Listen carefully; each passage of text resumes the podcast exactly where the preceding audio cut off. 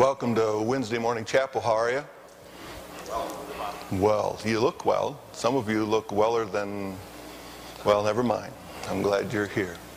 Um, we're going to sing songs of praise. Uh, Prof. Jan Duce is going to minister the word, and all of us, I hope, are uh, a little further along in our relationships with Christ this morning by the time we're through. That's the point. That's the intention. So, uh, stand, let's sing.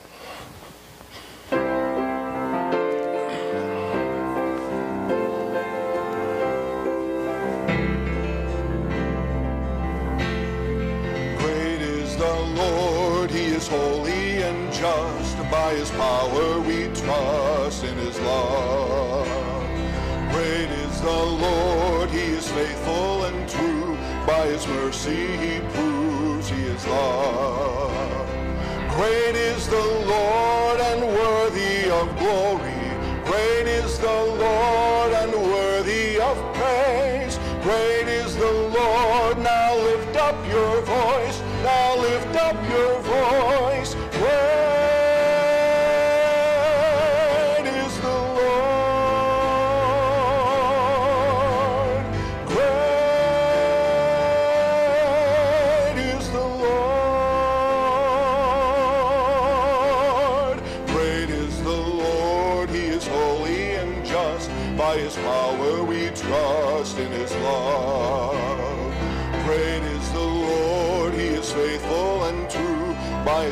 He proves he is love. Great are you, Lord, and worthy of glory. Great are you, Lord, and worthy of praise. Great are you, Lord. I lift up my voice. I lift up my voice.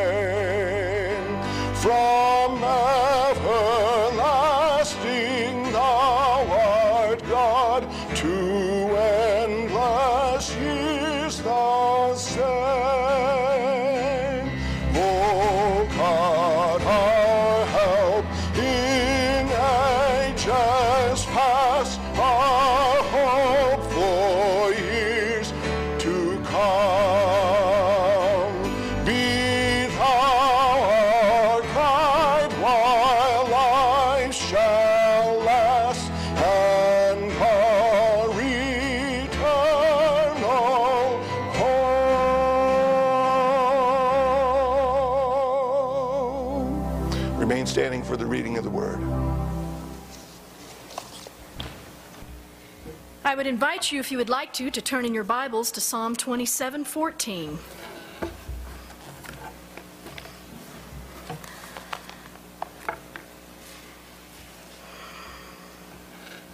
Wait for the Lord, be strong and take heart, and wait for the Lord. The theme of my message is waiting on God. Let us pray. Lord, I am so glad this morning that even though the waiting gets long and gets hard and difficult, that we are always within the palm of your hand and we are assured that you will come through, not always in the way we would expect, Lord, but yet you are faithful and you are good and you do what is best. Teach us patience.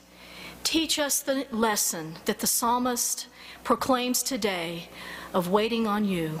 For it's in the strong name of Jesus we pray. Amen. In a department store, a little boy stood very still at the bottom of an escalator, his eyes fixed on the moving handrail. A clerk noticed him and came over to him and said, Little boy, are you lost? And he said, Nope, I'm waiting for my chewing gum to come back. How about you? What have you been waiting for? You know, I could be talking to someone today who says, you know, this waiting thing has become very, very tough because I have been waiting for God to come through. I've been waiting for His intervention, and it just kind of seems like it's a long time coming. Or I could be talking to someone today who is saying, Well, I'm just waiting for His direction. I'm waiting for more clarification and guidance in my life. And it really is getting very, very long and difficult. Well, I want to say to you this morning that I believe that Psalm 27 speaks with great encouragement, optimism, hope, and even instruction to every person who is waiting on God. King David, whom we believe God inspired to write this psalm, I believe, was writing from his own experience, and he was one who knew the frustration that goes along with waiting on God.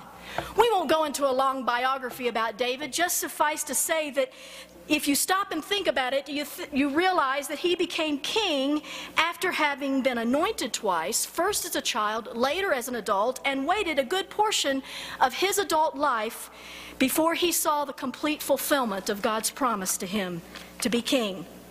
And I believe again that Psalm 27 speaks to us, and I'd like for us to look throughout Psalm 27 together because I think it speaks to us about what I would call three major things that set the stage for David to be able to say or to conclude what he does in verse 14. And I believe that they are also some things of that are very, very important for us to remember of how important it is and how to live within God's timetable. You see, learning to live within God's timetable is crucial to live as a Christian. If we don't, we can become discouraged, losing our joy in serving Christ. If we don't learn to live within God's timetable, disobedience can set in, for we can get into the tendency of running ahead of God. When we don't learn to live within God's timetable, we can lose our way spiritually by becoming sidetracked. We can be hindered in our growth as Christians as the ability to wait is a part of Christian maturity.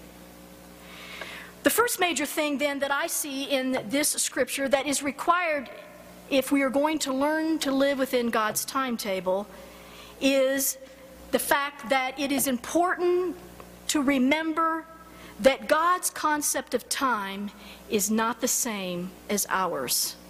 This is David's experience with God, as we've just noted, and I believe this also reflects what the people of Israel had to learn. You know, we want things now. Uh, we are oriented to getting things as quickly as possible. But you know, we need to be reminded and to understand that the way we most often view time is our invention and not God's creation. Now, it's true that God has given us a certain amount of dominion over time, just like He has in other aspects of life in this world. And it's not wrong for us to want to desire to want things done quickly and efficiently. Uh, this technological world, in part, would not be possible if we weren't concerned with time. Capitalism made great strides at the time of the invention of the mechanical clock. The mechanical clock was invented in the 13th century, and this meant that for the first time, minutes and hours could be regulated with precision. This made possible regular production, working hours, and a standardized product. As good Christians and good stewards, we often realize that the more things we can do in less time, the more things we can do for our benefit, for the benefit of others, and the benefit of God's kingdom. But even with all of this being true, God would have us to be mindful of the fact that there are times when God chooses to work outside of, in spite of, or away from our idea of time. Mindfulness that God's concept of time is not the same as our own, I believe, is the reason why David could come to the conclusion in verse 14 be strong and take heart and wait for the Lord. But the second major thing that I believe that is required to live within God's timetable, I see in beginning in verse 1 of Psalm 27. Because what I see here, this second major thing, again, as I've said, that is required to live in God's timetable, is confidence in God's character. Let's look at how that's reflected in the psalm. Chapter 27, verse 1 says, The Lord is my light and my salvation. Whom shall I fear? The Lord is the stronghold of my life. Of whom shall I be afraid? God is des- described as light as a rescuing, saving God. He is described as a stronghold. David is saying, you know what? This is who God is. This is his character. And this is the God who, even when it doesn't appear that he is in control, is still in control at whatever given time you name. And he talks about one of those times, moving on to verse 2. When evil men advanced against me to devour my flesh, when my enemies and my foes attack me, they will stumble and fall. Threatening circumstances, he mentions in verse 2, brought on by threatening people. And he says in this instance that he has hope that they will not succeed. And this hope is not just simply a vengeful type of wish. Instead, it is a statement of what David knows is guaranteed by the very character of God. He knows who God is. And then he says in verse 3 something even more drastic. How about a whole army advancing against me? How about even a whole war? He says, Even then I will not fear. He says, I will be confident. And this confidence, again, is picked up and stated directly again in verse 13. After this confidence continues to weave itself through the chapter. For in verse 13, he says, I am confident of this I will see the goodness of the Lord in the land of the living. You see, David continued to choose to see a God no matter what the circumstances, as one who is reliable and trustworthy. This is David's prevailing attitude.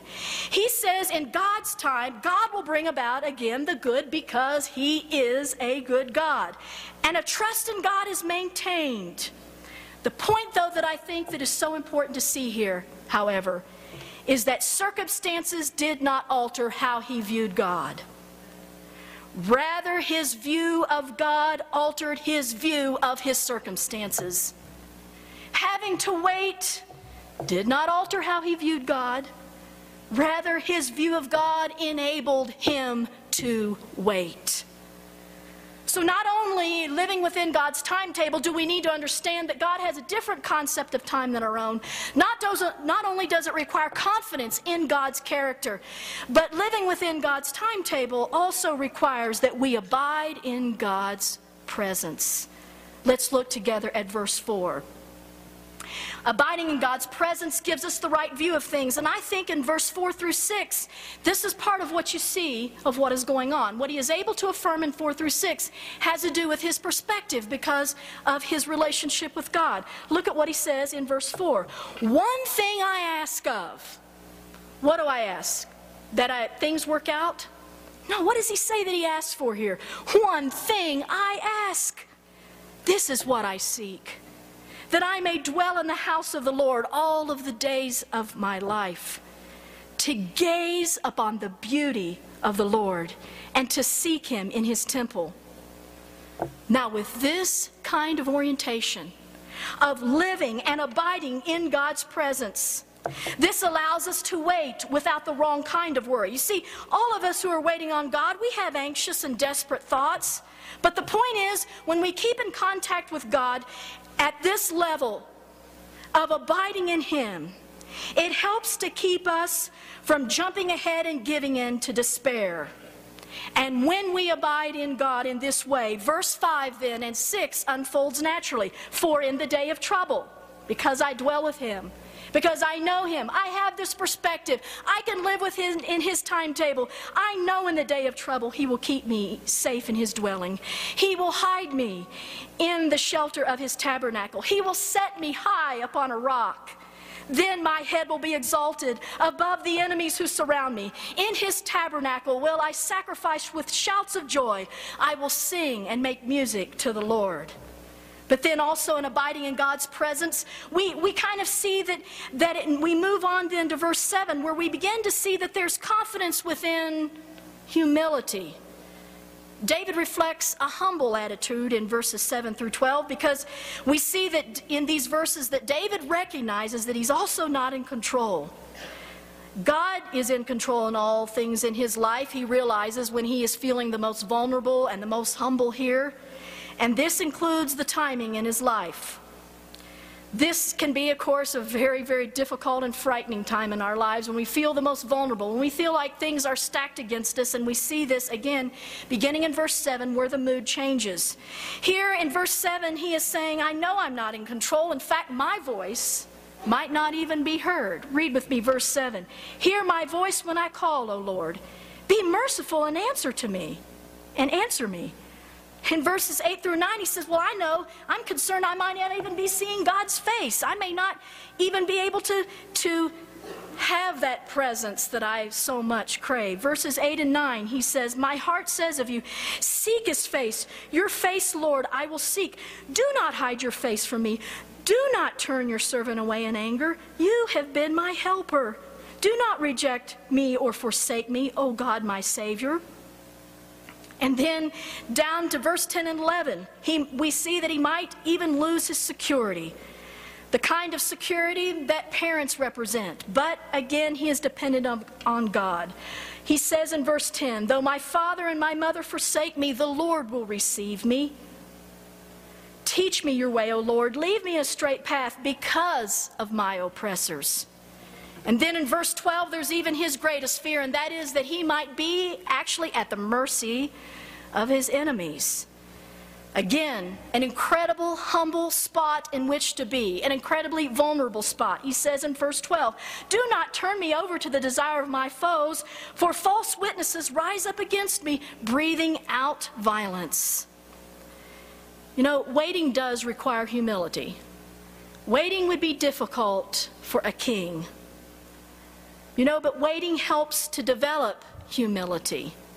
And even though it's confident humility, humility has to do with having a proper self appraisal of realizing who we really are. And waiting does that.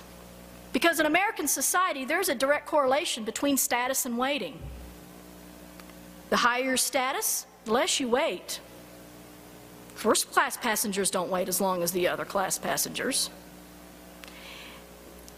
In fact, I read a story about a busy CEO who was so miffed about waiting at a doctor's office that he actually calculated the billable hours and charged the doctor for his time. But this attitude is not the same as the great king who, as a man after God's own heart, says again in verse 13, I am confident of this I will see the goodness of the Lord in the land of the living. When we live within God's timetable, in trust, in confident humility, we find verse 14 to be a statement of hopeful waiting. You see, within the Christian faith, we understand that hope is not the lowest degree of confidence. You know, day in and day out speech, oh, I hope this will happen. That's the lowest degree conf- of confidence. But for the Christian, hope is the highest degree of confidence. And it is, we come down to verse 14 and we see the waiting, and we see that in context of David's life and his attitude of knowing who God is, of abiding in God's presence and knowing that God's timetable is different than the timetable that we often have, David comes to understand and to state that it's a waiting of anticipation. It is a waiting of a trustful heart. So again, we have the conclusion and the promise that we can take with us today. Wait for the Lord. Be strong and take heart and wait for the Lord.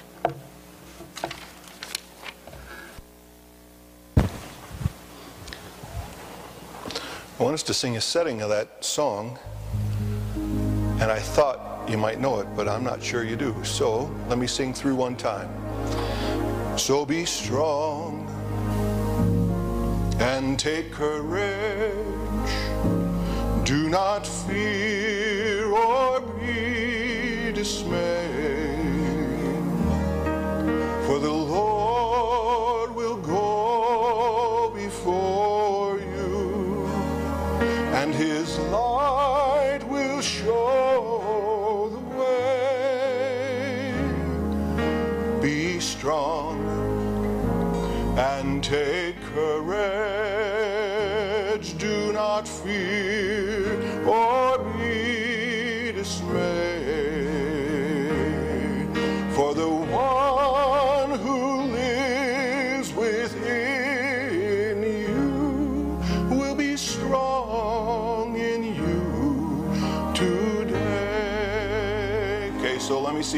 people know this?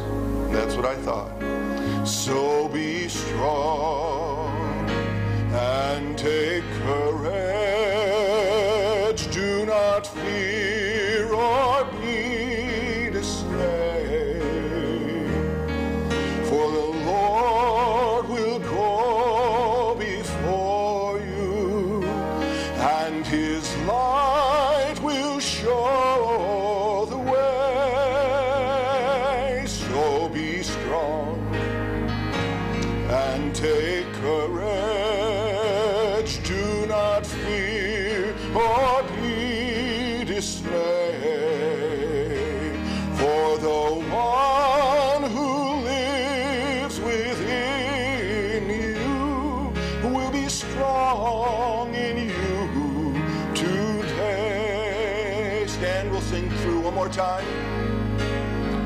strong.